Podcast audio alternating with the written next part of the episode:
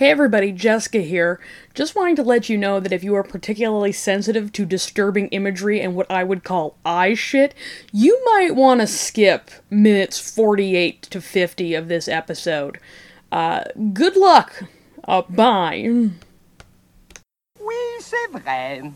Je suis un ananas. Now, in the uh, towers of uh, Edmonton. I'm not a Toretto. Speak on both sides. I do not use crack cocaine, nor am I an addict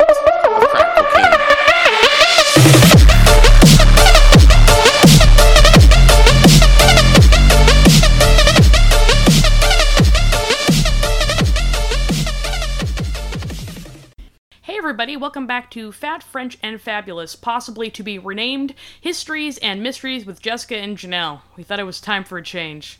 I, uh, I am Jessica. And I'm Janelle, and I'm just really tired of everybody asking me if this podcast is in French. You just, I just, I assumed it would be obvious that the word French was in English.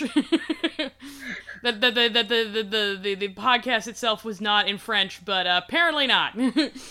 We like the name Fat French and Fabulous. It's clever. Unfortunately, because of the name, our podcast tends to either get lumped in with weight loss podcasts, which very much is not. Um, not our genre. No. Absolutely not. if anything, this podcast will drive you to comfort eat if you listen to enough of it. or we get lumped in with like French learning podcasts where like we come up on playlists with like Duolingo and like we will not teach you any French at all. Once we've said our surnames, that's all the French for the episode. That's it. Like, what we what we teach you will actively make you a detriment to society. I can't even help myself learn French or lose weight, so I can't help you. So today is a Canadian true crime episode, as we'll be talking about two cases that were recently ruled upon by the Ontario Superior Court, Ooh. Uh, which may or may not be taken up by the Supreme Court of Canada in the near future. It's very unusual for us to do a case where like not everybody involved is dead. Yeah, in fact, most people I'm going to be talking about still very much alive and suffering from the repercussions of the case I'm about to tell you. Very unusual. Normally we pick cases where like everybody involved who could possibly be offended by us covering their case is long dead and their children are dead and their grandchildren are almost dead. that and that's really the way we like it. That's the case we cover. Will our cold cases on our podcast ever be solved? No. The crimes took place in like 1903. It's not happening. you don't get a lot of updates episodes from us for that reason.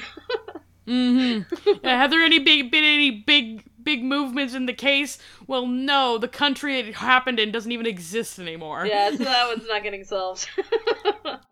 But uh, both of these cases involve the same basic charter challenge, uh, which in Canadian legal parlance means they are decisions that were appealed on the basis that they violated human or civil rights encoded in the Canadian Charter of Rights and Freedoms.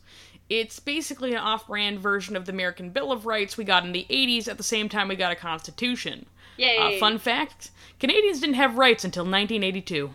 Any American who visited Canada before 1982 could just pick up a Canadian and take them home. We were powerless to stop it. I, I think I, I'm not sure to what degree it is true in the modern day, but like I think for a very long time we would just allow you to pay an American without even transitioning into Canadian currency. You can still do that in my parents' hometown. you you can still do that in many places in Canada. We don't care. Like we're like we're off-brand cold Mexico. a little bit. But you're going to learn a lot about the Canadian legal system, which our audience Yeah, is whether you like it or not. somehow our audience is predominantly American, despite the fact that we're both almost annoyingly Canadian, both of us. Just relentlessly Canuck. we're more Canadian than is necessary. There's Yeah, like if, if you think like the average Canadian is this ostentatious about it, no, No. they're mostly Americanized, generic. You could drop them in the middle of Wisconsin and there'd be no difference. Most Canadians still think uh, we'll we'll describe our own country and things that don't apply to Canada. They'll say like, "Oh, that crime is a felony. That's not a thing that exists in Canada." I plead the fifth. Did you get your green card? That's not a thing we give to immigrants. We give them no card. No, it's just you're a permanent resident. We just stay. Congratulations. We also give them rights, which is an unusual thing for you know Canada versus the U.S. Yeah. But uh, no, I've I've heard a lot of Canadians who don't know much about our own legal and civic systems. They assume that I've heard Canadians who say that we have a Congress, which is Stop. You're making me sad. We all went through grade 12 social studies. You know that we don't have that. the amount of times we have to clarify to each other that we do not have a presidential system is obtuse. we have a Senate, but it's very different. It's vi- so different. it's, It's- more like the House of Lords in Britain. Yeah, it's it's a lifetime appointment, and we're starting to regret that. If we basically just put a bunch of artists and like various journalists who were reasonably popular in there and then we regret it. we allow like great physicists and like random like scientists and and and and authors to make laws in Canada.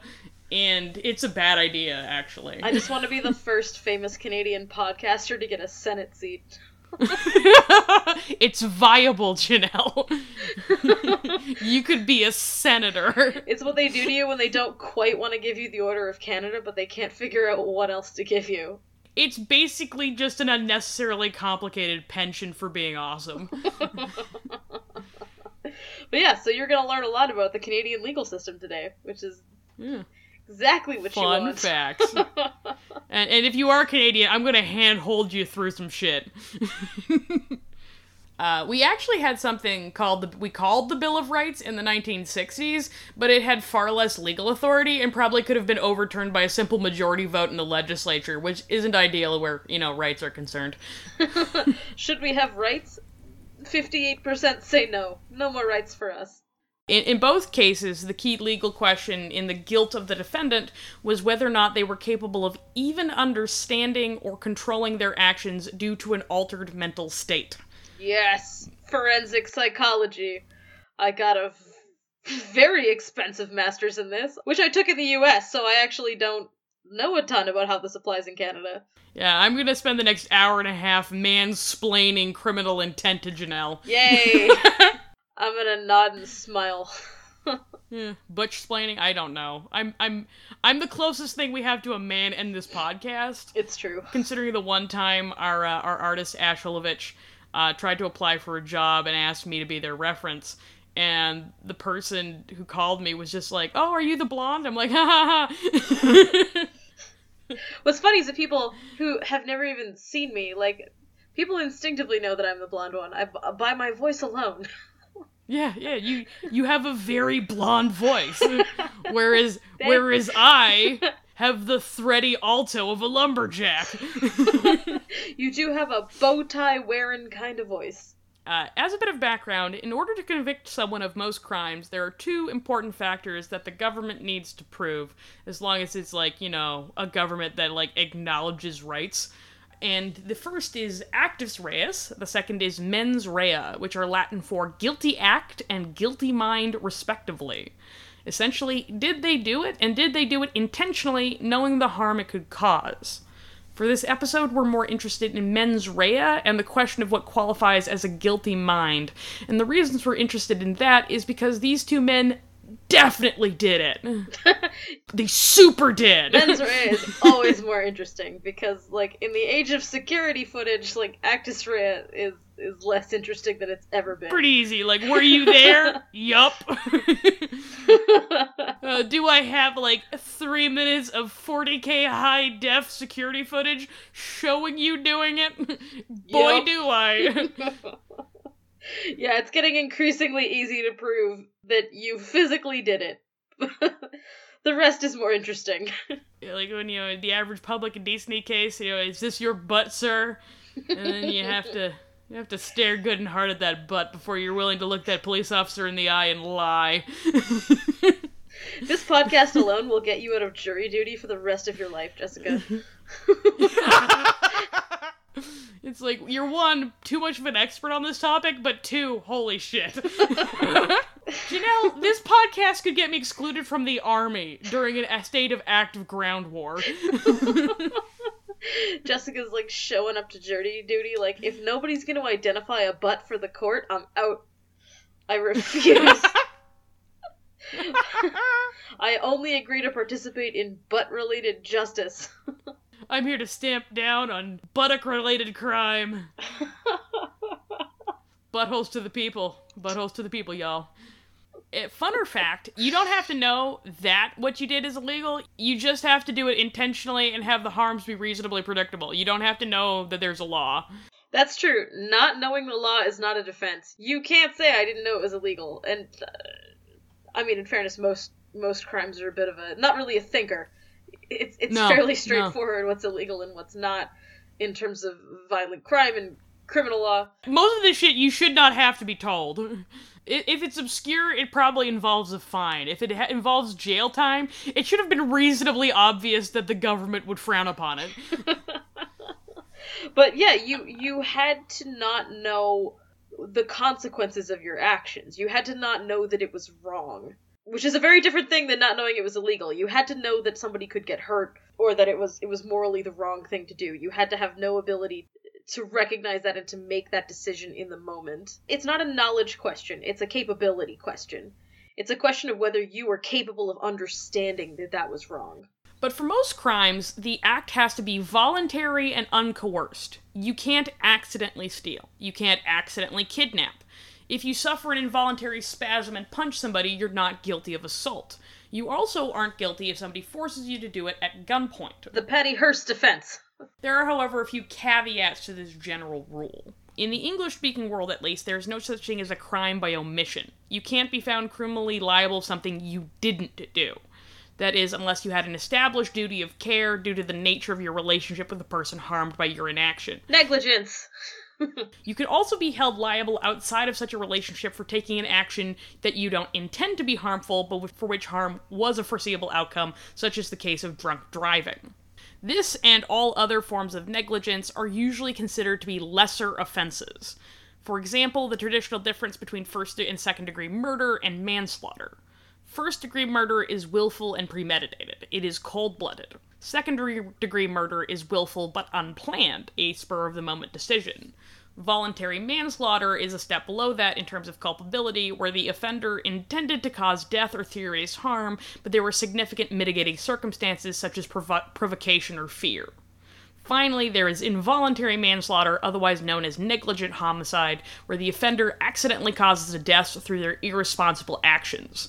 This is a bit of simplification, and there's some variation based on jurisdiction, but that's the basic distinction. Negligence is actually something that uh, comes up in my line of work quite a bit. I don't know how much I've talked about this on this podcast, but I work in social services, so I work with the mentally ill, and if one of my clients commits suicide, which is something that happens in my line of work, I'm not criminally responsible for that, provided that I did a reasonable job of trying to prevent that. If the person told me that they were suicidal, I had to document it, and I had to take reasonable steps to try to address the issue. So negligence comes up in any kind of caregiving. If you are a medical professional, a mental health professional, a teacher, and there was something that your job reasonably entailed because you're you take care of people and you didn't do it, you fucked. Legally in Canada, you can like see a person in a wheelchair who's fallen down on the side of the road and you can walk by them and not help them at all and that is not illegal. yeah, you didn't have a duty to help that person. You personally did not have a specific duty to help them. I think we would all agree that you probably had a moral uh, duty to do something, but you didn't have a legal obligation. But if you're a nurse on the clock and you walk past somebody who's fallen out of their wheelchair in the hallway of a hospital, you are negligent. That is negligence. or you're probably negligent. the words, like, I, I've probably repeated them a couple times here, but the words reasonably foreseeable are, in fact, a specific legal term. They're a specific standard in the same way that beyond a reasonable doubt is. Hypothetically, by this logic, intoxication should be a mitigating factor in applying blame in a court of law. But over the, sa- uh, the last several decades in Canada, as well as elsewhere, the use of intoxication as a defense has become more and more circumscribed, and the situations where it may be used narrower and narrower due to an understandable concern over offenses like drunk driving and domestic abuse. right. And the basic logic behind this is while your decision to get behind the wheel or drunkenly hit your spouse may be due in part to lowered inhibition, the decision to get drunk without an appropriate plan to get home or around a wife around whom you have trouble controlling your anger is a choice freely taken. In the 1978 uh, Supreme Court decision in the case of Regina versus Leary, it was found that the uh, that in cases where intoxication was used as the defense against the general intent component of mens rea, the defendant could instead be charged for becoming criminally intoxicated. In the 1994 Supreme Court case of Regina versus Daviault, this was ruled a violation of the principles of fundamental justice and the defendant's right against self incrimination, and a retrial allowing the defense was ordered. The Leary rule wasn't entirely overturned, but rather an exception was created for intre- extreme intoxication akin to insanity, where the accused is essentially an automaton with no control or even awareness of their own actions. And you can kind of see where they're coming from with this because mens rea laws date back, I mean, to antiquity. We've had laws on the books about insanity and about criminal responsibility dating back a very long time in our history, but they're meant to protect people who have mental illnesses because you don't choose to become mentally ill. If you have a psychotic condition, that makes it hard for you to to tell what you're doing or to tell right from wrong or to control your actions. You didn't choose to end up in that situation. That's something that just kind of happened to you. But if you get super drunk and then you beat your wife like you you did choose to get super drunk. You had an element of choice to this, which is why involuntary intoxication can be used as a as a defense in some cases. And I think we can all say pretty fairly like if you are a chronic drinker or you have a lot of experience with alcohol, you know how you behave. Yeah. There is an element of responsibility, even if it is less so than a cold-blooded premeditated version of the same act. I'm, I'm going to clarify this. All the cases I'm mentioning are going to be like R versus, meaning Regina versus, and that's because uh, unlike in the United States, where it, uh, cases are listed as United States versus Smith, like you're you're fighting the entirety of the United States at once. Uh, in Canada, you have to personally fight the Queen. Yes, it's true. You're you're required to fight Her Majesty in a court of law. You don't fist fight Liz for your freedom. That's not the Canadian court system. I really hope you would have learned about it by now if it was. Yeah. like we should have like eight documentaries already if you had to personally withstand an ass whooping from Elizabeth II.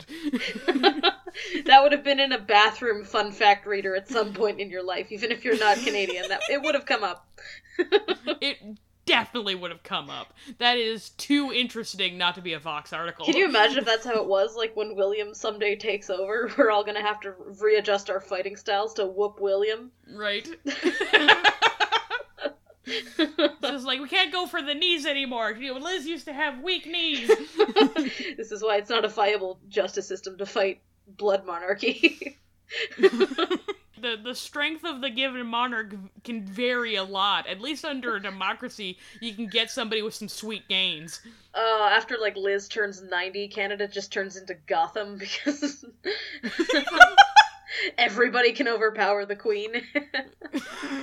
it's not a good justice system, but it's a very satisfying Yeah. one. she goes down with a broken hip one year, and then like it's just the frozen version of the purge. yeah, that's that's not how the Canadian justice system works, but it looks that way on paper. At one point of controversy, particularly among victims advocacy groups, was that Regina versus Daviault was the case of a horrific sexual assault involving an elderly alcoholic and a wheelchair bound woman with partial paralysis. Oh no. N- oh, yeah, Oh I, I'm not going to fully describe it because I don't need to. You can kind of connect the dots on this one. It's not good. It was bad. It was real bad. it was real bad. The Daviault case was flawed for several reasons, including that the appellant's drunken blackout would not have met the modern standards standards for automatism, due in part to advances in our understanding of neurology. Right. Not remembering your actions is not quite the same thing as a deeply out of character, chemically induced state of autopilot. Fair. Yeah. It likewise led to massive public backlash from women's and victims groups concerned that it would lead to future cases exonerating offenders for violent crimes against women and children. I can I can see where everybody is where everyone's coming from, frankly. This is why this question is being decided by people who are have much fancier credentials and are much smarter than I am. Like this Yeah, like this is difficult. There's a hmm. reason I did not uh, choose to decide Supreme Court cases with my life. Like this is this is difficult stuff. public safety of, you know, abuse victims is not an insignificant harm. No, and I mean people people will be harmed either way. No matter how this case is Yes. decided, there will be people whose lives are upended by this, people who are very upset with this verdict. It, it's tough. No part of this is easy. Yeah. So soon after, in 1995, the current Canadian government responded to the court's decision with a new law, Section 33.1 of the Criminal Code, which barred use of automatism uh, resulting from in- self induced intoxication as a defense in the case of violent crimes, effectively reinstating the heart of the Leary rule for those offensive. And it has been ambiguous from the start whether or not Section 331 could stand up to judicial review, and legal experts at the time pointed out that this eliminated the possibility of a fair trial and just defense from defendants with cases of true automatism. But for the past 25 years, no case related to the question has ever reached the Supreme Court of Canada, in no small part because not many people really wanted to reopen the question. Mm. Who wants to wade into that shark pond? Like, and like maybe this is because like the bar to prove automatism is incredibly high. The kind of people who commit these crimes tend to rely on legal aid, and poorly funded defense lawyers rarely have access to the kind of high level legal experts near need to clear that bar. But if we're completely honest with ourselves, it's probably also because the kind of people who commit these crimes are very rarely all that sympathetic. yeah, like a lot of the cases in Canada that have really tested this intoxication question are so horrifying, so unpalatable that even if there is a constitutional challenge to be had, like even if there is a good debate to be had about what constitutes right mind, what constitutes mens rea, these cases are just so horrific that nobody really wants this to be the case that takes us down that road. Nobody wants to be the lawyer that tries to get the wheelchair rapist guy out of prison. Like, No, nobody wants to be that guy. oh, it's such an awful case. That that's not what you want to be the defining moment of your career for for most people. Like, yeah. ugh. It, it's a lot. And uh, with a lot of these, you just kind of wait, knowing that a case is going to come up eventually that's going to challenge these laws. It's going to happen. It did happen. Eventually someone sympathetic is going to walk into this meat grinder and that's your moment there's a saying in the legal profession you know bad cases make bad laws Case law is, is a tough thing. Once the precedent is mhm. set, it's hard to unset a precedent. yeah because it's it's not getting unset until it gets in front of the supreme court again Which our Canadian Supreme Court is un- it's like the American Supreme Court. It has the same number of justices, but they all wear delightful Santa Claus robes. yeah they, they wear santa mumus They do wear Santa memories. That's true. That's not a joke. also they're not life appointments No, they're not lifetime appointments, and also Canadians cannot name a single fucking person on the Supreme Court. no i i could I, I know i know someone who used to be on the supreme court but it's Beverley McLachlin which is the only one anyone I, knows I even I don't even know that. I just the Canadian Supreme Court like Canadian case law is not quite as like groundbreaking as American case law tends to be. Canada doesn't tend to do things like it's it's far less politicized yeah, it's far less political. They don't tend to decide political policy in the same way that US Supreme Court does. The cases that go before it tend to be about more futzy it's usually more technical it's very technical issues of like technical laws, so people just don't care. Um, like fundamental human rights don't go before the Canadian Supreme Court very often, and it's not very often No. that we like appoint extremists to the Supreme Court who will sit there until they literally die in their chair.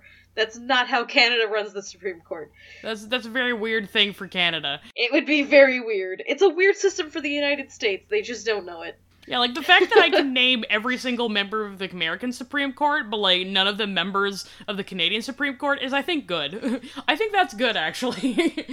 I just I feel reasonably confident that like my human rights as a person in Canada like will not be suddenly taken away from me because some extremists got on the, the Canadian Supreme Court. Like I could be wrong. Maybe a year from now I will live in a mining camp below the earth, a slave of, of some sort of Canadian mining company and some human rights issue gone awry, but it, it feels unlikely. but it, it tends not to be world shaking. It's not the same circus that the American Supreme Court is. It's not as entertaining. Yeah, like the last time the Canadian courts were interesting and important was the case that decriminalized uh, assisted suicide. But I think the last time they were interesting was when we accidentally legalized bestiality. Oh, that was fun for like an afternoon, and then they That were was like, hilarious. No.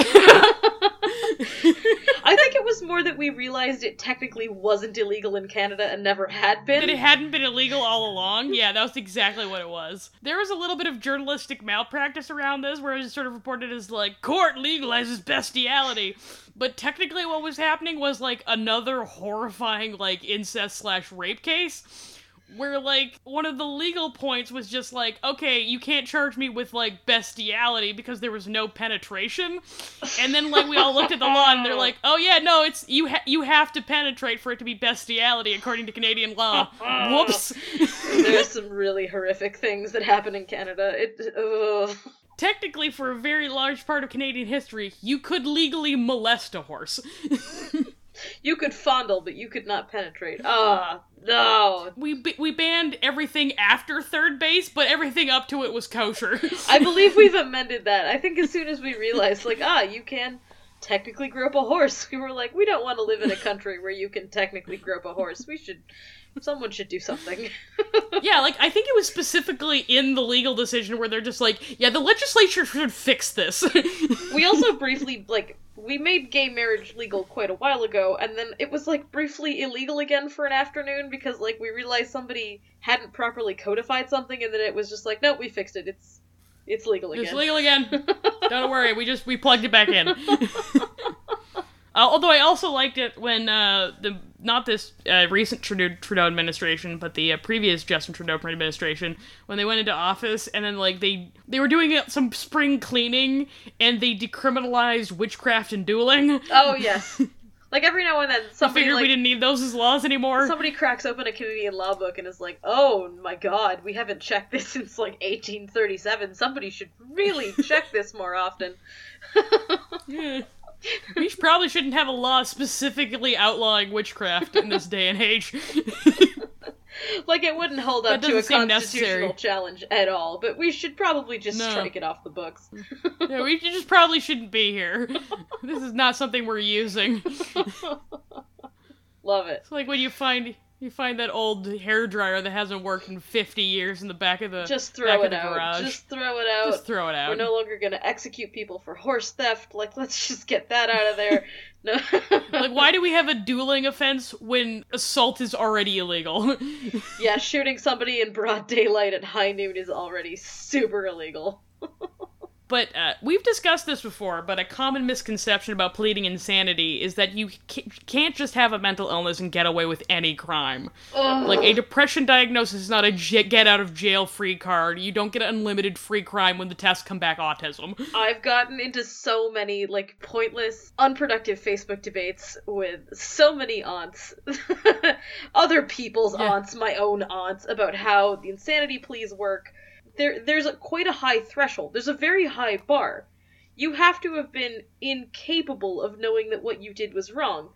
And most people who have a diagnosed mental illness are capable of knowing right from wrong. One, they're more likely to be a victim than a perpetrator of a crime. But when they are the perpetrator of a crime, usually your mental illness is not severe enough for it to have been a, a viable defense for you. I think we could all agree that I am an exceedingly weird human being. Like, I cannot plead insanity. At all. Jessica does not get to live in her own personal version of the purge. yeah, I do not get I do not get to be a one man fucking vigilante against all municipal bylaws just because I'm a little bit strange. no, that is that is not how anything works. there's there's a lot of misconceptions about this, especially because Canada has had some very high profile. In Canada, we don't have an insanity plea. You plead not criminally responsible. So you acknowledge that your body physically did the thing, but you are not responsible for your actions because of your mental health or because of something else that's going on with you um, mentally. There's there's two big tests in the legal system. One is are you competent to stand trial? We can't put somebody who's comatose on trial. Like the fact that you are physically dragged into a courtroom does not mean that you're capable of standing trial. Even if we prop you up at weekend weekend at Bernie's, this shit like no, We cannot we cannot weekend at Bernie's you through a trial. It's that's super illegal. Uh, super huge violation of your basic human rights. You have to be able to understand what's going on not in a complex sense. You you basically the bar to, to stand trial is quite low. Children can pass it. You, but you have to understand what's going on, and you have to be able to meaningfully assist in your own defense. At the very least, you have to know enough to not sabotage your own defense. One of my professors in grad school had a woman whose trial was thrown out because it was found that she had not been competent to stand trial because like she stood on the desk during the trial and accused her lawyer of being in cahoots with the devil. And the judge was like no. Why? Yeah, absolutely we're not, not. doing this. Like she apparently like made a lot of animal Nope. sounds during the trial. She was screaming and they were like no this is not not happening. So you have to this be is not a not cool. you have to be fit enough to stand trial, and once you're found fit to stand trial, then you have to have been uh, so incapacitated, so mentally ill, so unaware of your actions that you can't be found criminally responsible. And a lot of people mess these things up because sometimes you can be found not fit to stand trial for a very long time, but then still be found criminally responsible for what you did. Or you can be fit to stand trial right away, and then you can be found criminally not responsible for what you did. And then every person over 45 uh, will take to Facebook to complain that Canada just lets murderers walk free. Yeah. like I literally have a cousin I no longer talk to because of her opinions on this subject. oh, I know which one because this is. she was just no, you know exactly who this is. I've seen you fight this person on Facebook. She just like refused to understand because like I, it's, she's not this dumb. She just refused to understand that you can't hold people with like violent, incapable of understanding reliable reality schizophrenia guilty of murder. you can't. No, and people have this huge misconception that, like, if we find you not criminally responsible, it means you can go now, which is not true. no. If you're found criminally not responsible, you are held indefinitely until you are deemed to be safe to return to the community, which means you can spend the rest of your life in a forensic mental hospital, which is not. It's not summer camp. Like, it's not a fun place to be. You don't go free, you get placed under medical supervision until the condition that resulted in the crime is resolved to a degree that the event won't likely be repeated. Which can mean never, actually. It can mean never. It can, and a lot of this is why a lot of people who qualify for the NCR defense don't plead NCR because oftentimes the the possible punishment for the crime is so relatively minor, it's not worth the risk of spending the rest of your life in a mental hospital. One of the few cases in which you actually do get to go free is actually when you just have, like, a genuine once in a mi- lifetime fluke that immediately kind of resets itself. But that's also harder to prove. That's the hardest kind of NCR to prove. It's much easier to prove NCR when the when the issues are like permanent. If it's if it's a condition, if you have a psychotic condition, if you've got something that's very difficult to manage and there's lots and lots of doctors that can come forward and confirm that like yes, this is an issue that you struggle with. It's a little easier to be like, okay, this was what your mental state was like at the time of the crime. But when you plead temporary insanity, it can be tough to prove that. How do you prove what somebody's mental health was like on a particular night in August three years ago? And that's one of the reasons why insanity defenses rarely succeed. And Yeah. they, because they usually required a raised standard of proof on the part of the defense. Essentially, the argument is that due to an underlying medical condition, the defendant is either incapable of fully controlling their actions or incapable of understanding why their actions were wrong. And this standard is generally referred to as McNaughton rules. After a Scottish woodcutter who shot and murdered an architect he mistook for the Prime Minister of Britain, who he blamed for various personal and financial mishaps in 1843. hate it when that happens. Uh, yeah, no, he just ran into this dude. He's just like, it's the Prime Minister, blam! Which raises its own set of questions. yeah, so many. Funnest fact while McNaughton himself was acquitted for reasons of insanity, he actually would not have been able to successfully plead insanity under the McNaughton rules as formulated here. Uh, even if a mental health issue is what led him to think that the prime minister was to blame for his problems and to mistake an innocent architect for a politician, it did not prevent him from understanding that shooting people kills them and that murder is wrong. It's true. It's a very high bar. In Canada, we had a very prominent case that kind of brought this to light. Even if you live in the US, you probably heard of it. There was a man named Vincent Li who had a psychotic break on a Greyhound bus. He ended up decapitating another passenger. Hugely traumatic. Just an innocent, innocent carnival barker. absolutely horrific event. Um, horrible for everybody involved. But it was. He ate his eyes. Yeah, it wasn't good. it, it made world news. It was bad. Every part of this case was awful. But he did end up successfully pleading not criminally responsible. He had a very severe psychotic condition that developed very, very quickly. But he, he ended up spending years upon years uh, in mental Mhm. hospitals trying to restore his mental health before he could be safely released into the community. But a lot of people reacted very negatively to this verdict. They felt that he had been let off.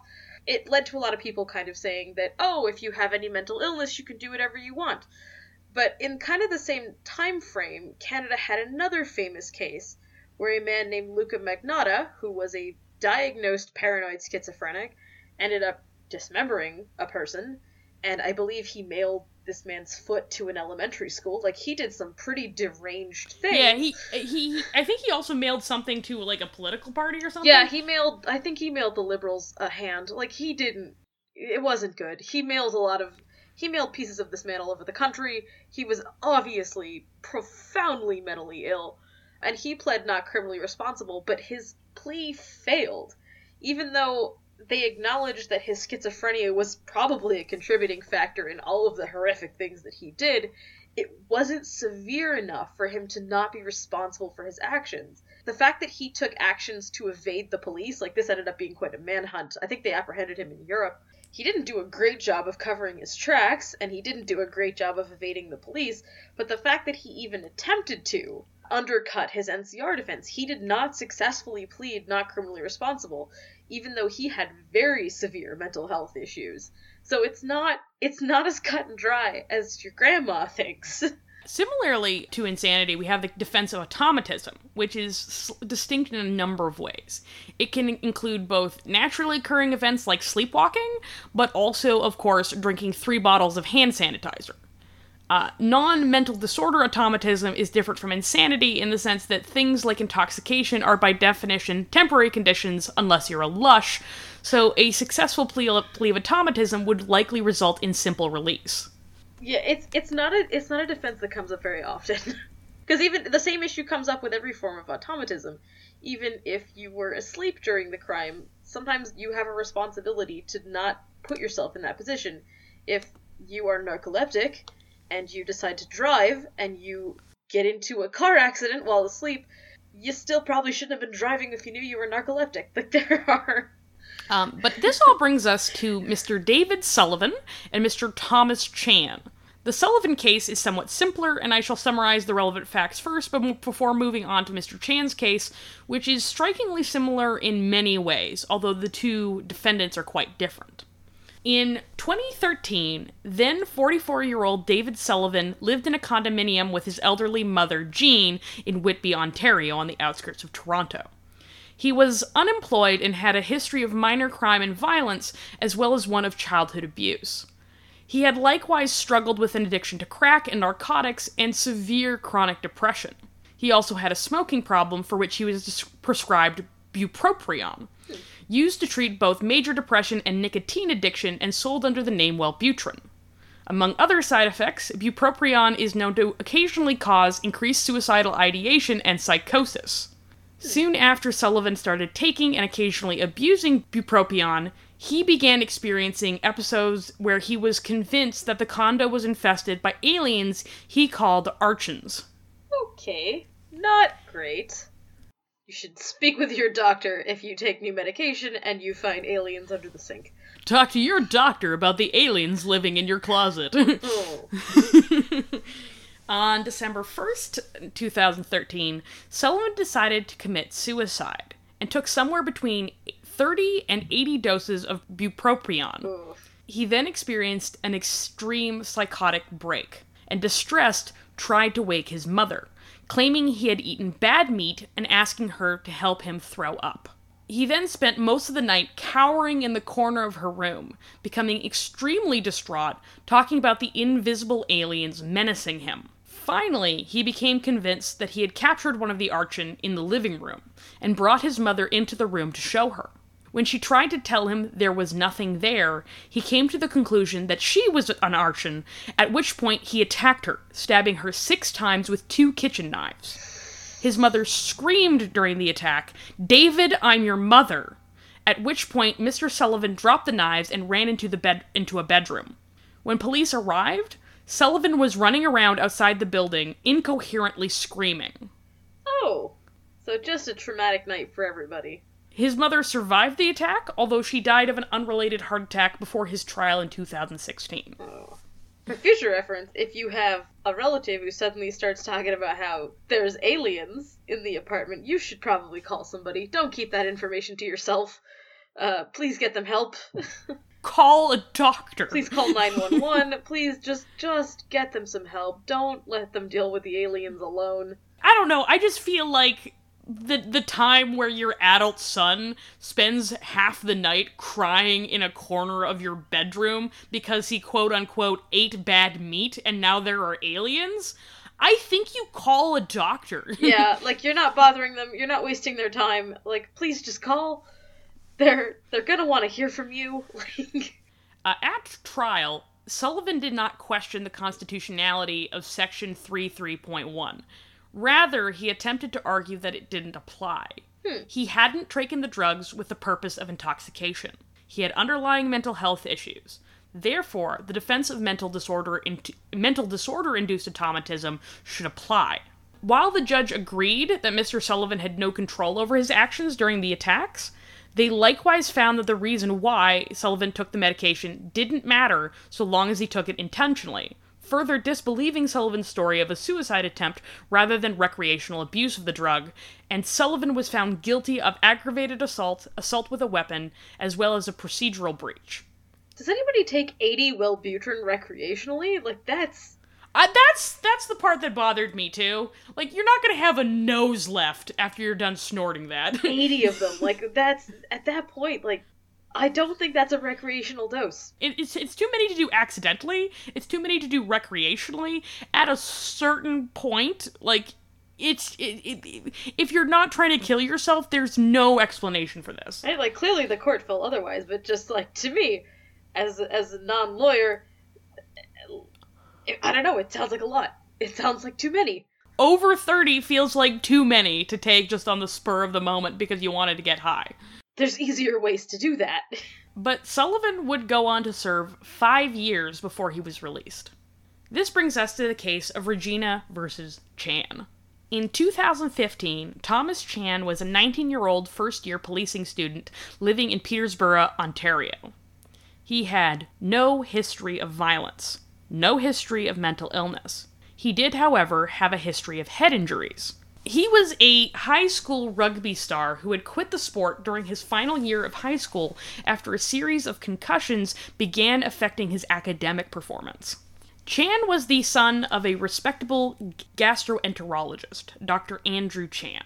Possibly the most traumatic event of Thomas Chan's life thus far was the painful end of his parents' marriage after his father left his mother Roz for his then assistant, Lynn Whitvane. Oof.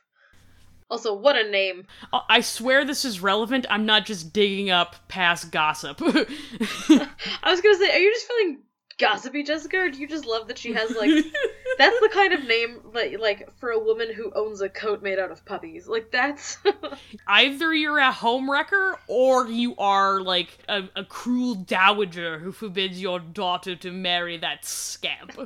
like I like that one. Either you need to dress in 90% puppy fur or you'd have to do something else to earn this kind of a last name. Lynn Whitvane. It's such a good one. Like, I like it so much. But while Chan's mother and older sister had an understandably chilly relationship with Whitvane, Thomas himself spent much of his time moving between his father's house with Whitvane and the house of his mother and her, new partner, playing family diplomat, and he and Whitvane were fond of each other.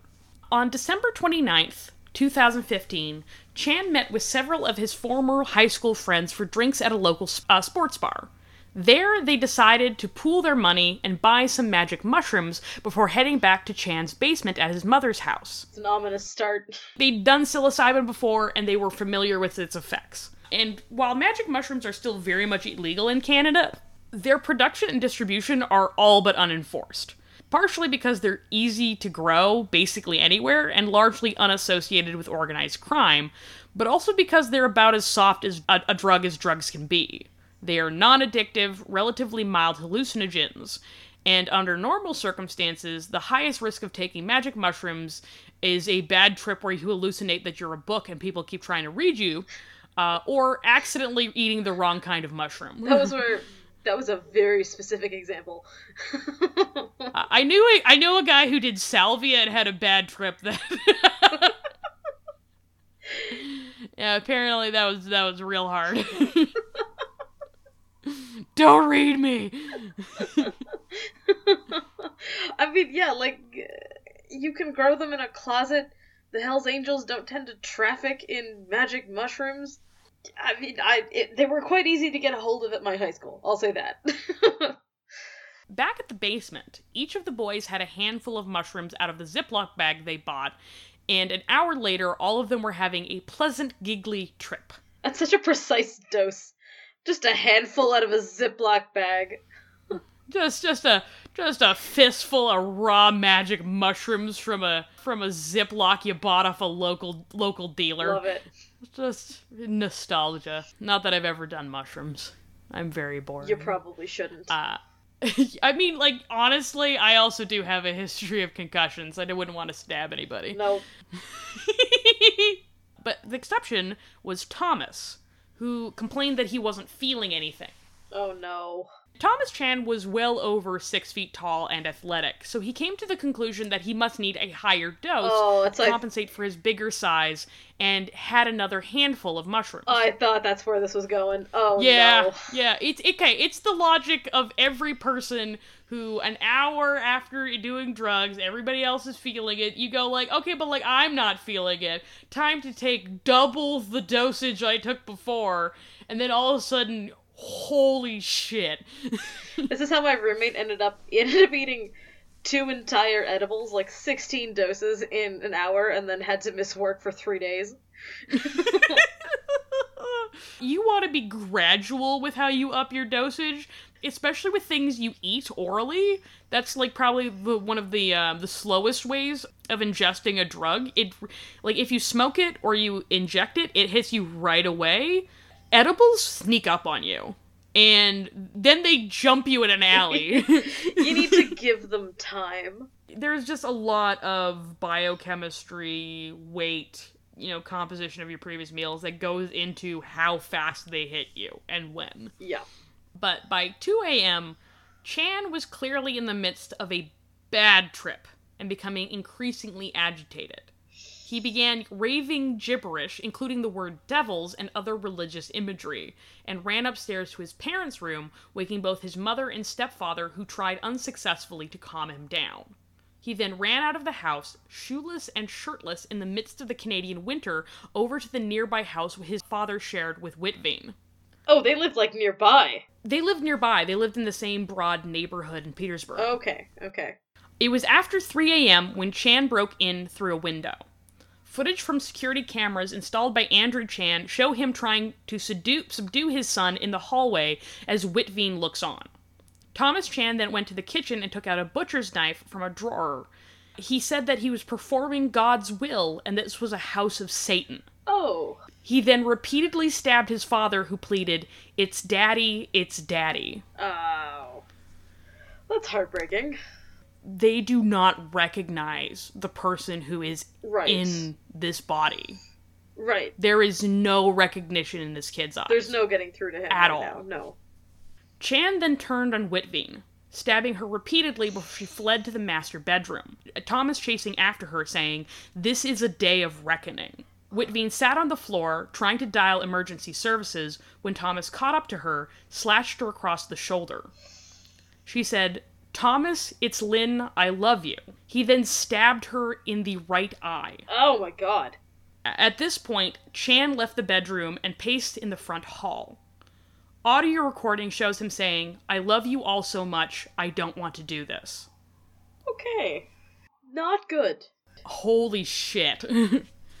when police arrived, Chan yelled, This is a holy place, dropped the knife, and unlocked the door.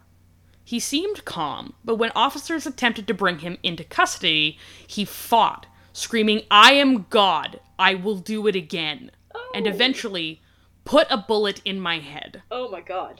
His stepfather, who had followed Thomas, watched as multiple officers struggled to subdue his blood covered stepson in the front lawn. Andrew Chan bled to death, while Lynn Witteveen was taken to surgery and survived despite significant injury and the complete loss of her right eye. Wow. That's impressive. Traumatic. Horrible. Yeah. Ugh. It, it's it's a lot. It's probably the most gruesome Maclean's article I've ever read. Oh my god, this was in Maclean's magazine? Yes. That's this is not their usual thing. Maclean's is like No. a Canadian soft politics magazine. It yeah, like every year they do like the 25 top universities in Canada. Like I was gonna say their university rankings. They're just like, yeah, you should go to University of Alberta. It has the Butterdome. Like that's they run they run articles about like campus culture. They do every time the Liberal Party gets a new leader. Like they run that kind of stuff. Not usually like hard boiled true crime. That's this is not their usual beat. No, like they had an entire article questioning the results of the Chan trial and covering the up the upcoming appeal. It's like picking up a farmer's almanac and getting like a detailed blow by blow account of like the Jack the Ripper murders. This is not what you'd expect. So Thomas Chan spent the next several hours coming back to himself and realizing what he had done in a jail cell Oh my where God. the guards put him on suicide watch. Yeah. Yeah. At trial, Chan pled not guilty, and his defense argued that the psilocybin had interacted with his concussion related brain injuries to result in a horrifying violent break from reality. But as far as Canadian law was concerned, that he had no control over his actions and no reason to think two handfuls of magic mushrooms would lead to the death of his father didn't matter. In the decision, the judge described Thomas Chan as a good kid who was no threat to society, but there was no choice but to find Chan guilty and sentence him to the mandatory minimum of five years in federal prison. I'm I'm honestly surprised that it was that low. Canadian law is actually much harsher than people realize. Mm-hmm. I mean, murder, first degree and first and second degree murder in Canada tend to carry mandatory life sentences. This brings us to the modern legal controversy. Despite having already served his sentence, David Sullivan, who is now living on the streets, still wanted his name cleared in the eyes of his remaining family, who blame him for what happened to his mother, and for the law to be overturned. His legal team is funded by Le- Ontario Legal Aid, and they reached out to him in 2018 specifically to finally force the issue and put Section 33.1 up for review. They likewise began working with Thomas Chan's counsel, having noted the similarity between the two cases. As Chan was the more sympathetic appellant, they worked first to appeal his case. Interesting. Uh, they basically they looked at these two and they're just like, uh, do we want the 51 year old homeless former drug addict, or do we want like the nice former rugby star? Right, there's kind of an art to choosing which case you really want to make into your test case. You want to have enough cases that this is like a pressing issue that we need to deal with, but yeah, you want to put your best foot forward, so to speak. Although it, it there is a bit of a problem where like the the Chan case is just the way more horrific one. It's super horrific. It's, Yeah. It's so bad. Like, they're both horrific, but it's. I don't. It's particularly gruesome. what he did is sort of worse. I mean, he's a more sympathetic person on the surface, perhaps, but yeah, it's there's so much more horror in his case. Yeah, because in the Sullivan case, like his mother screams and he takes off, Right. and She survives. she survives. Uh, Chan's case was appealed on the constitutionality of Section 33.1, which was declared unconstitutional by the Ontario Superior Court, which likewise ordered a retrial for Thomas Chan. The Crown moved to strike down the appeal, which may result in the case seeing the Supreme Court next year. On appeal October last year, Sullivan's defense argued both a challenge to the constitutionality of Section 33.1, referencing the Chan decision, and that the trial judge had a, had a mistaken definition of voluntary intoxication, as well as some procedural points related to his release conditions. Earlier this year, he was acquitted of all charges. Oh.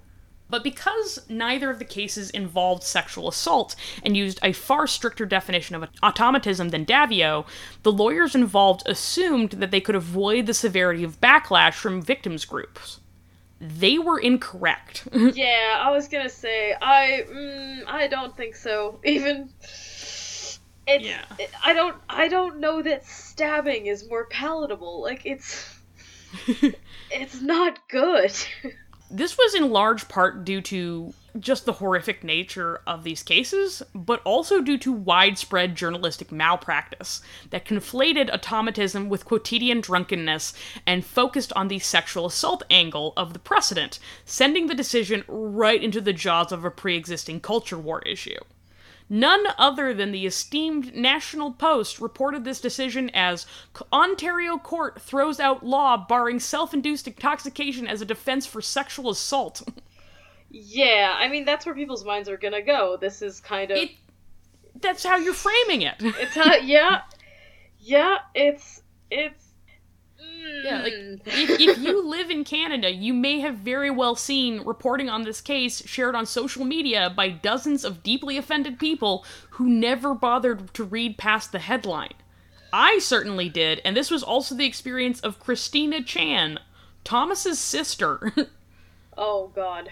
After the, the, the appeal came out, she went through everyone who shared this on their social media messaged them personally uh, among her friend group and explained like you're talking about my brother. This is actually what happened in the case. Yeah i think they wanted clicks and so they went with Yeah. what would get clicks. Real life is often much messier. And like to be clear like the family has been suffering during this time. Like course, thomas chan has a no contact order with all of his former high school friends his mother uh, had to live apart from her partner due to other non-contact orders with the stepfather if she ever wanted to see her son. Criminal cases suck for everybody. That's the whole thing. They're just human tragedy. Like even if you get that conviction or you you get the acquittal or no matter what outcome you get these cases are are just human tragedy. That's that's that's kind of the problem is like everyone involved here is sort of a victim in their own way andrew chan is a victim. Jean is a victim. David sullivan is a victim.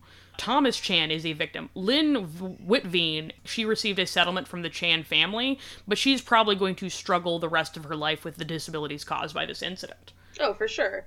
And i mean he was a kid taking mushrooms with his buddies in a basement. Like a lot of people do that and they don't stab their families. There's you know and it's sort of what you're supposed to do when you do drugs. Like when you do drugs, appropriate drug etiquette is like do it in a group, Do it in the with house. a babysitter, do it in the house, somewhere you're familiar, somewhere you have control over the environment. Like he wasn't even in the same house as his dad. No, and like I, you know, I had friends in high school whose parents would be like, "Oh, here's some money. Like, you kids should go buy some mushrooms. That's what we did back in my day." Like, we had parents who were fine with this. Like, these magic mushrooms are not something you think of when you think like, "What's a life-ruining substance I can do today?" Like, it's mm-hmm. it's not high on the list of things that are going to completely unravel your entire fucking existence. And, and what should the precedent be? That like no matter what reaction you have to a drug, if you intentionally put it in your mouth, you are responsible for everything that happens. Because I don't think that's a standard we actually want to hold people to. In the Chan case, like, is it a reasonable assumption on his part? Like, oh yeah, like if I take this, I might just stab my dad to death. I think he's probably the only person ever who's had that kind of reaction to this drug. I don't even think most people with concussions would have that concern. Or in the other case, like when he put all those drugs in his mouth, he didn't expect to stab somebody, he expected to die. And that was a Mhm. pretty reasonable expectation to have when you're taking that amount of drugs. When you treat your medicine cabinet like a row of shots, expecting to die is pretty reasonable. Expecting to see aliens and stab your mom is not. No. No. So it's it's a very difficult it's a very difficult situation. It's a very difficult case. And it's so it's very all of these cases are very case by case specific. It's very hard to pass sweeping laws about what counts as an automaton defense and what doesn't, what's a valid NCR defense and what's not. There's always going to be strange cases that pop up that we have to decide how to deal with them, but yeah, it's so difficult. But part of the the problem that we see coming out of social media is just we are very tempted to treat these things like they're simple. Yeah, it's it's very we want to we want to believe that all intoxication defenses are the same, that all cases are the same, and it's just that's just not how life works. No two NCR defenses are the same. I mean, we, you can have two people with the same mental health condition go on trial for very similar crimes and have wildly different outcomes. And I think it's just this case serves as a reminder that one, it is always more simple, uh, more complicated than the headline would have you think. But two, the more you are tempted to fit individual people's circumstances into your pre existing political beliefs, the more you are going to hurt people whether you know it or not. I mean, like, this is. This is such a complex case that, like, the most advanced legal minds in our country are going to struggle to decide it. And yeah, to try to decide it on Facebook is probably not wise. That's not the court we should probably try this issue in, as with all NCR defenses and as with all controversies arising around criminal responsibility. It's more complicated than a Facebook forward would have you believe. As tempting as the the warm, satisfying glow of moral superiority is, like it's just hard to say what the right answer is when it comes to a law intended to protect women and children and other victims of domestic abuse ends up in a nice young man who has never tried to hurt anybody going to jail for five years. That feels wrong. Sweeping condemnation is easy, outrage is easy. Pitting yourself as anti crime or tough on crime is an outwardly easy to justify stance. Arguing for clemency, leniency is, is a lot more complicated. Yeah, I don't look forward to seeing discussions about this on, on social media when these cases hit the courts. It's gonna be uncomfortable, but don't worry. I'm my cousin is already essentially dead to me, so I don't have to hear I don't have to hear her take on it. I'm free. we're, we're good here. and sometimes, you know, it, you just metaphorically stab your family to death, you know, in a in a in a blocking sort of way. Hit that block button. uh, but I I had full mens rea on that one. Just yeah, that was a a decision. It was intentional. Cold blooded. I knew the outcome. That was a blocking of a cousin in the first degree. All right. There was mitigating factors, Janelle. I was provoked. you were provoked. I'll take your side on that one. um, uh, we hope that you've uh, enjoyed question mark. I don't know that enjoyed uh, is the word. Maybe we episode. hope you've learned. I don't even we know. We hope that you appreciated. I, don't, I don't know what outcome. We hope that you here. endured. yeah, I guess endured is the word here. Uh, this has been Histories and Mysteries.